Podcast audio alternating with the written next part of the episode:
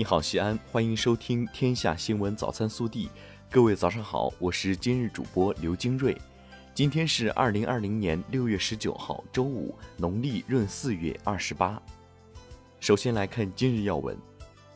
一带一路”国际合作高级别视频会议于十八号在北京成功举行。国家主席习近平向会议发表书面致辞。习近平强调。中国愿同合作伙伴一道，把“一带一路”打造成团结应对挑战的合作之路，维护人民健康安全的健康之路，促进经济社会恢复的复苏之路，释放发展潜力的增长之路。通过高质量共建“一带一路”，携手推动构建人类命运共同体。本地新闻。昨日，我市各区县开发区教育局在区县政府网站上陆续公布了辖区内义务教育学区划分范围。六月二十三号九点至七月三号十七点，学生家长需要到户籍对应或居住地对应的资审点进行入学信息审核。适龄儿童少年按区县开发区教育部门发布的招生入学细则进行登记。具体学区划分详情，家长可登录各区县开发区政府网站查看。六月十八号，市长李明远主持召开市政府党组扩大会议，深入学习贯彻习近平总书记来陕考察重要讲话和相关通报精神，就抓好赵正永案以案促改工作进行安排部署。六月十八号下午，市长李明远主持召开市政府常务会议，研究我市机动车和非道路移动机械排气污染防治、数字化城市管理、再生水利用等工作。六月十八号上午，随着咸阳渭河特大桥上最后一根长钢轨平稳安放在轨枕上，标志着银西高铁陕西段铺轨工程圆满完成。向着年底前开通运营目标迈出了重要一步。记者十八号从省公务员局获悉，我省将组织实施全省二零二零年统一考试录用一级主任科员及以下和其他相当职级层次公务员工作。本次面向社会公开考试录用公务员共安排四千零四十九个职位，录用计划五千七百六十五名。今年六月二十八号开始网上报名，七月二十五号统一进行公共科目笔试。六月十八号上午，省慈善协会接受款物集中捐赠仪式在西安举行。记者现场获悉，疫情发生以来，我省各界爱心企业和人士共捐赠款物一点二二七亿元，截至目前，今年共募集款物已达四点六二亿元。记者六月十八号获悉，高陵区今年新建改扩建的九所学校幼儿园将于九月建成投用，可新增两千五百六十五个学位。到二零二二年秋季开学，全面完成西安市基础教育提升三年行动计划目标任务，将有五十三所新建改扩建学校建成投用，实现新增学位两万四千六百四十五个。记者从国家环境监测总站数据获悉，截至六月十七号，西安今年已经收获了一百一十二个优良天，比去年同期增加十九天，其中十五个优级天。六月十八号，参与二零二零珠峰高程测量项目的最后一批队员返回西安，顺利完成本次珠峰高程测量的全部任务。记者十八号从市纪委获悉，西安市人民防空办公室党组书记、主任唐宁涉嫌严重违纪违法，目前正接受西安市纪委监委纪律审查和监察调查。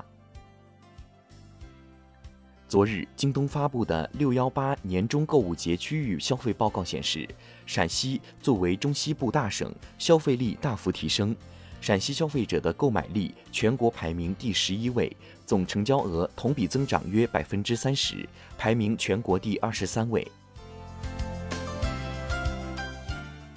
国内新闻：六月十八号，外交部发言人赵立坚表示，我们要正告美方，新疆事务纯属中国内政，不容任何外国干涉。我们再次奉劝美方立即纠正错误。停止利用上述涉疆法案损害中国利益、干涉中国内政，否则中方必将坚决反制。由此产生的一切后果，完全由美方承担。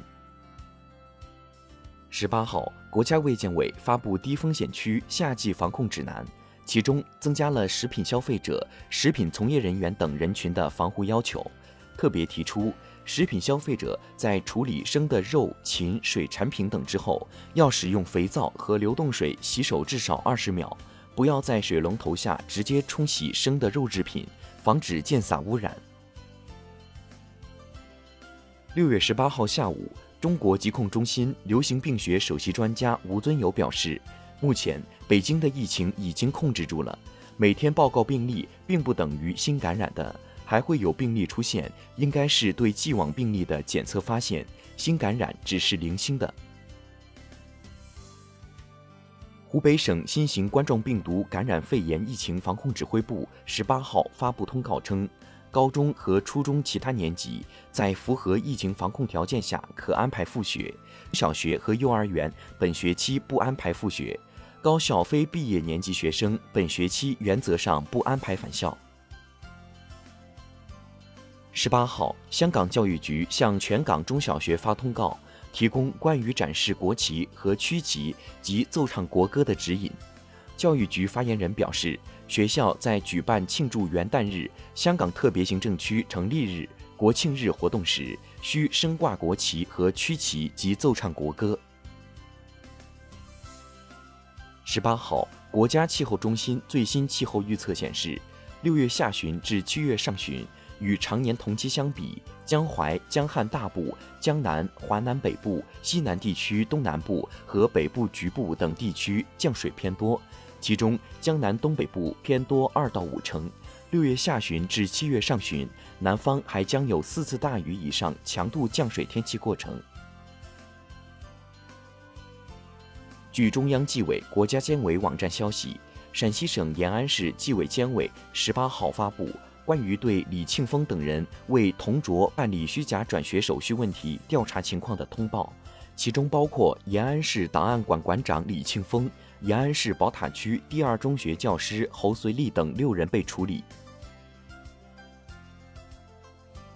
六月十八号，江苏省淮安市中级人民法院公开宣判国家烟草专卖局原党组成员、副局长赵洪顺受贿一案，对被告人赵洪顺以受贿罪判处无期徒刑，并处没收个人全部财产。